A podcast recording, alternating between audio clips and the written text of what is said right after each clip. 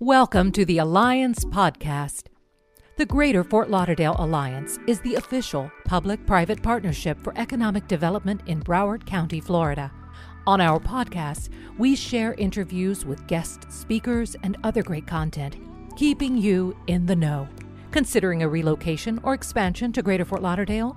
Visit us at lesstaxing.com or livewhereyouvacation.com.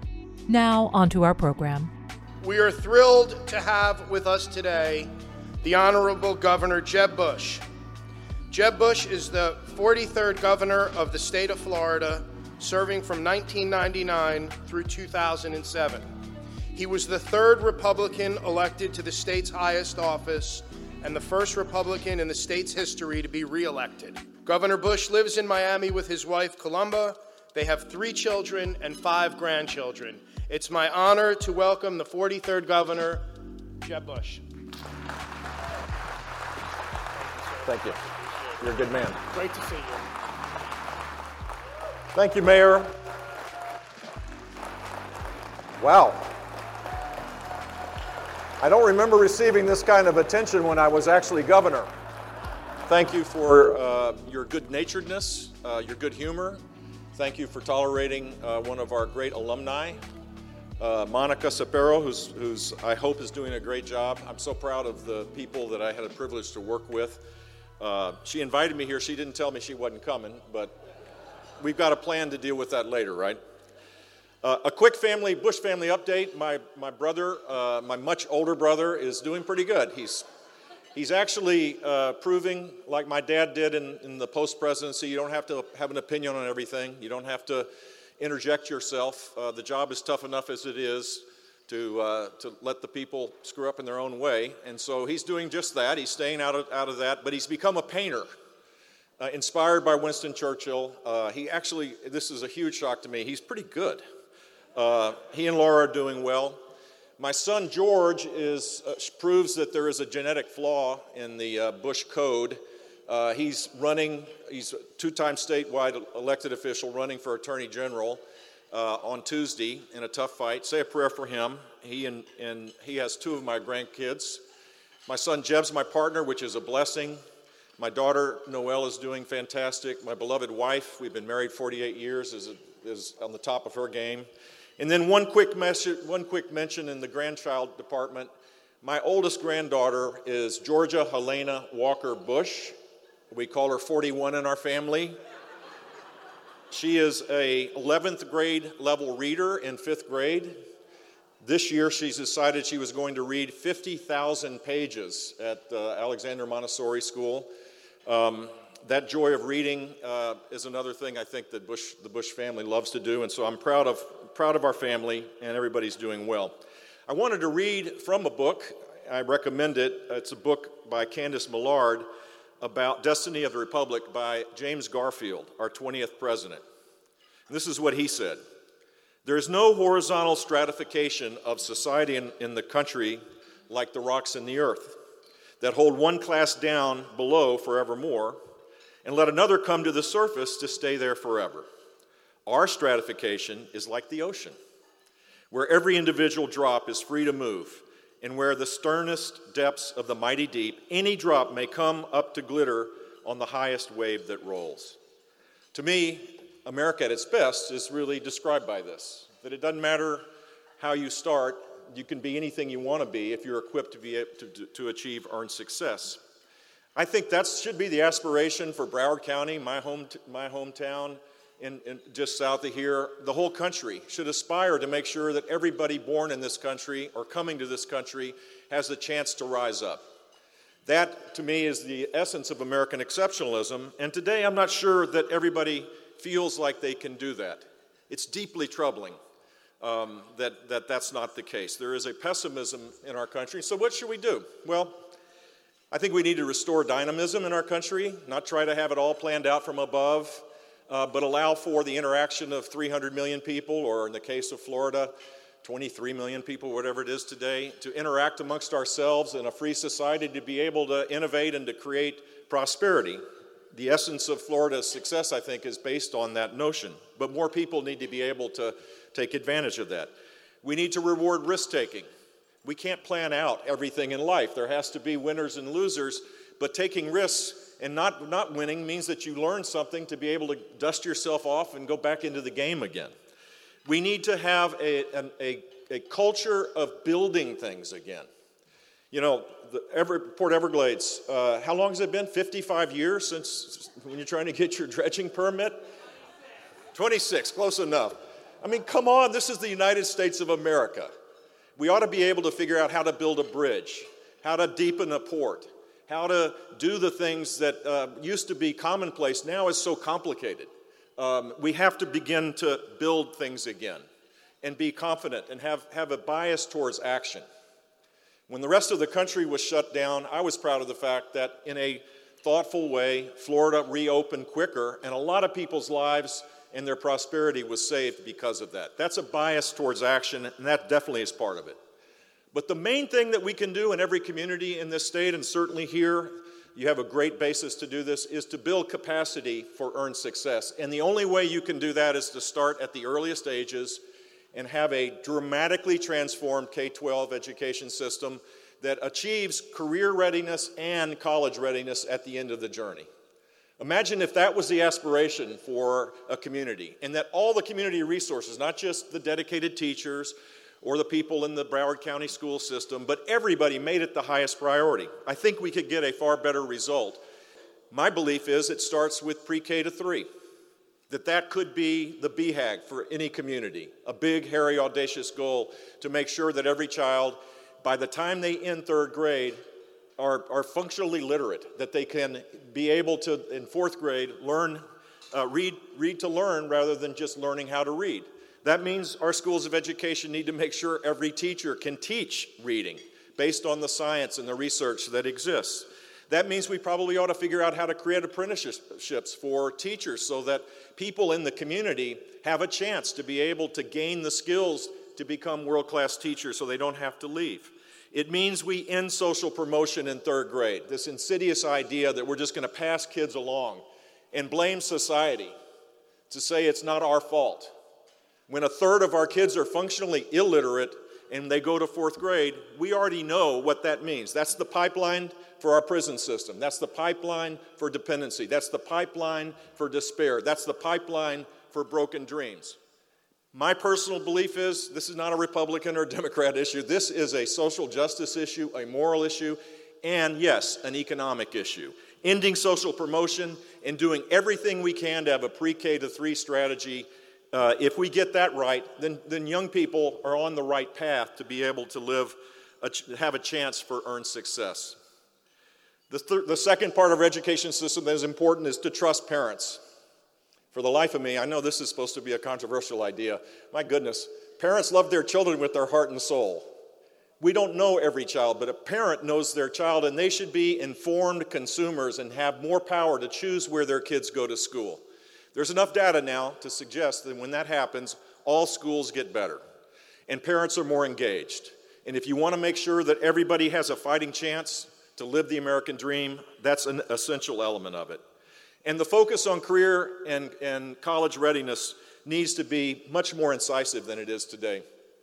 Right now, Gregory, I don't know what percentage of the entering the, the high school seniors that are going to Broward College, how much how many have to retake high school English and high school math? In the old days when I was looking at all this data, it was about 50%. Across the state, that number is not, not acceptable. And career readiness, there are very few kids that are they're actually capable of taking on a job that doesn't require an AA degree or AS degree or a four-year degree. But there's now we have the data available and the technology available to inject this in our in our K-12 system and bring in new players to make sure that college and or career readiness is the aspiration for our state. The final thing I would say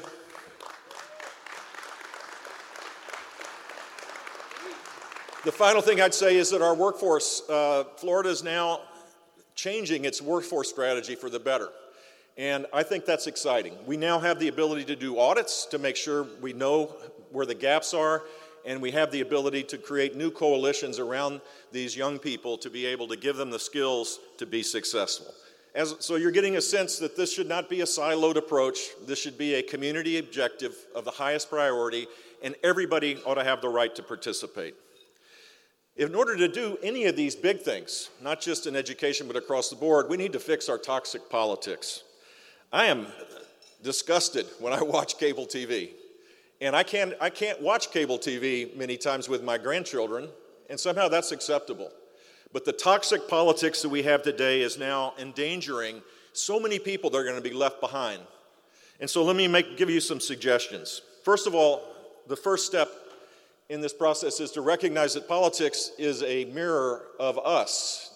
It's a, it's a byproduct of our culture. It doesn't lead, it follows the cultural norms that have been established by how we interact with one another. So, if you want a better political system, we need to treat people better. We need to be honest, show courage, be kind.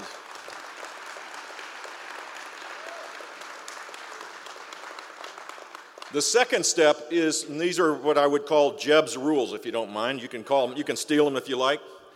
Voters have, a, have the opportunity to change the political culture. Voters need to penalize rather than reward vulgar and toxic discourse of, act, of, of, of acts. It's, it's, trust me, I have some experience on this uh, debate stage. I have these flashbacks. You know, you're like, I'm listening to people talk on a stage in front of millions of people on television, and you're going, what the heck? That guy just said that? It's, but those people are rewarded because somehow, some, some way, people now think that that is a sign of strength to be vulgar or to attack someone in an unfair way. That is not a sign of strength, that's a sign of weakness. And we need to reward the people that don't do it. The second Jeb's rule is to, re, is to penalize the bullies, those that use harsh language uh, and the extremes of, in our own parties, to tell them that's wrong. You're not, we're not going to accept it. Right now, you get the, the crazier stuff you say, the more you bully somebody, the more followers you get on Twitter. And your hardcore base becomes stronger and your connection with them gets stronger, but it doesn't solve any problems. I believe we need to have a political system that's focused on solutions, and so rewarding people that stand up to the bullies in their own party should be the case. It is, it is, there's a hypocrisy in politics that's really troubling. So when Marjorie Taylor, whatever her name is, Greene, says something outrageous, which is every time she speaks, no one on the Republican side speaks up. Or when Eric Swalwell, like he did yesterday the day before, says something outrageous about the tragedy in Buffalo, saying that that's mainstream Republican thought that made that happen, there's total silence on the Democratic side. We have a duty to cast out the ugliness and it's up to the parties to be able to do that. That would help our political culture.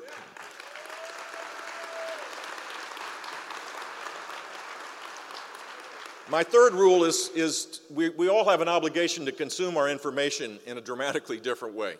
It's so easy as a conservative to go read the Wall Street Journal editorial page each day and just feel like, you know, I'm, nourished. Uh, all my views are validated, life is good. Or if you're a liberal, read the New York Times editorial page, and the exact same thing happens. Uh, the challenge is that we're creating tribes, we're creating silos where people's views on the internet, particularly social media, we validate our own thinking. It makes us more righteous about our views, but less tolerant of people that disagree with us, and they become the enemy. You know what? It might be that someone that disagrees with me might be wrong, but they're not the enemy. And how do we change that? Well, we have to get inside the head of someone who doesn't agree with you to learn how they're developing uh, their set of information. So I actually read the New York Times editorial page. I watch MSNBC.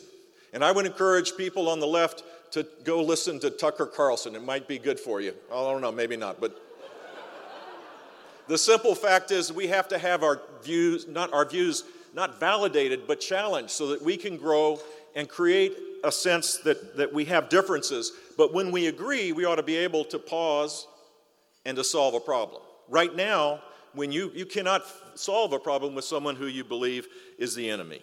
And the final suggestion I have is that we need to restore civility in our, in our lives and in our politics.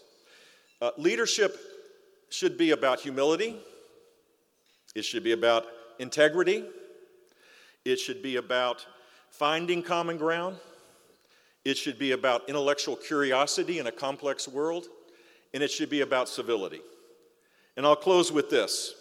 The most civil man in public life I ever knew was my dad, who served, uh, as you may remember, as uh, in a lot of different capacities. He never believed that people that disagreed with him was, was the enemy. And when he lost in a really tough race, I know there's some people here that uh, fought that fight uh, alongside me uh, in 1992. It was hard on, on our family, it was hard on my dad, but the kind of guy he was should be an inspiration for all of us. So here's what he wrote and put uh, in the Oval, in the Oval Office, uh, the day that Bill Clinton became President of the United States in January of 1993. Dear Bill, when I walked into this office just now, I felt the same sense of wonder and respect that I felt four years ago. I know you will feel that too. I wish you great happiness here. I never felt the loneliness some presidents have described. There will be very tough times, made even more difficult by criticism you may not think is fair. I'm not a very good one to give advice, but just don't let the critics discourage you or push you off your course. You'll be our president when you read this note. I wish you well. I wish your family well. Your success now is our country's success. I'm rooting hard for you. Good luck, George. So, after a couple of weeks of uh, self therapy, my dad got off, the, got off the mat and lived an incredible life uh, full of purpose and meaning, helping people in his post presidential life.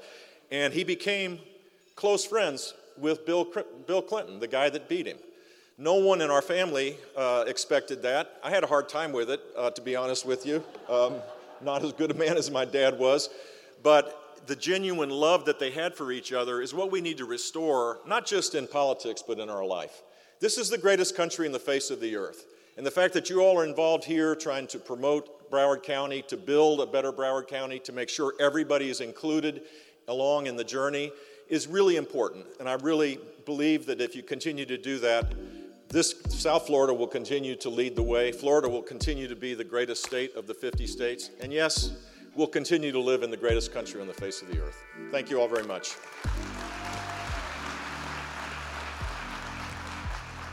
Thank you for listening to the Greater Fort Lauderdale Alliance podcast. Please subscribe and rate us on your favorite podcast platform. Follow us on social media at GFL Alliance.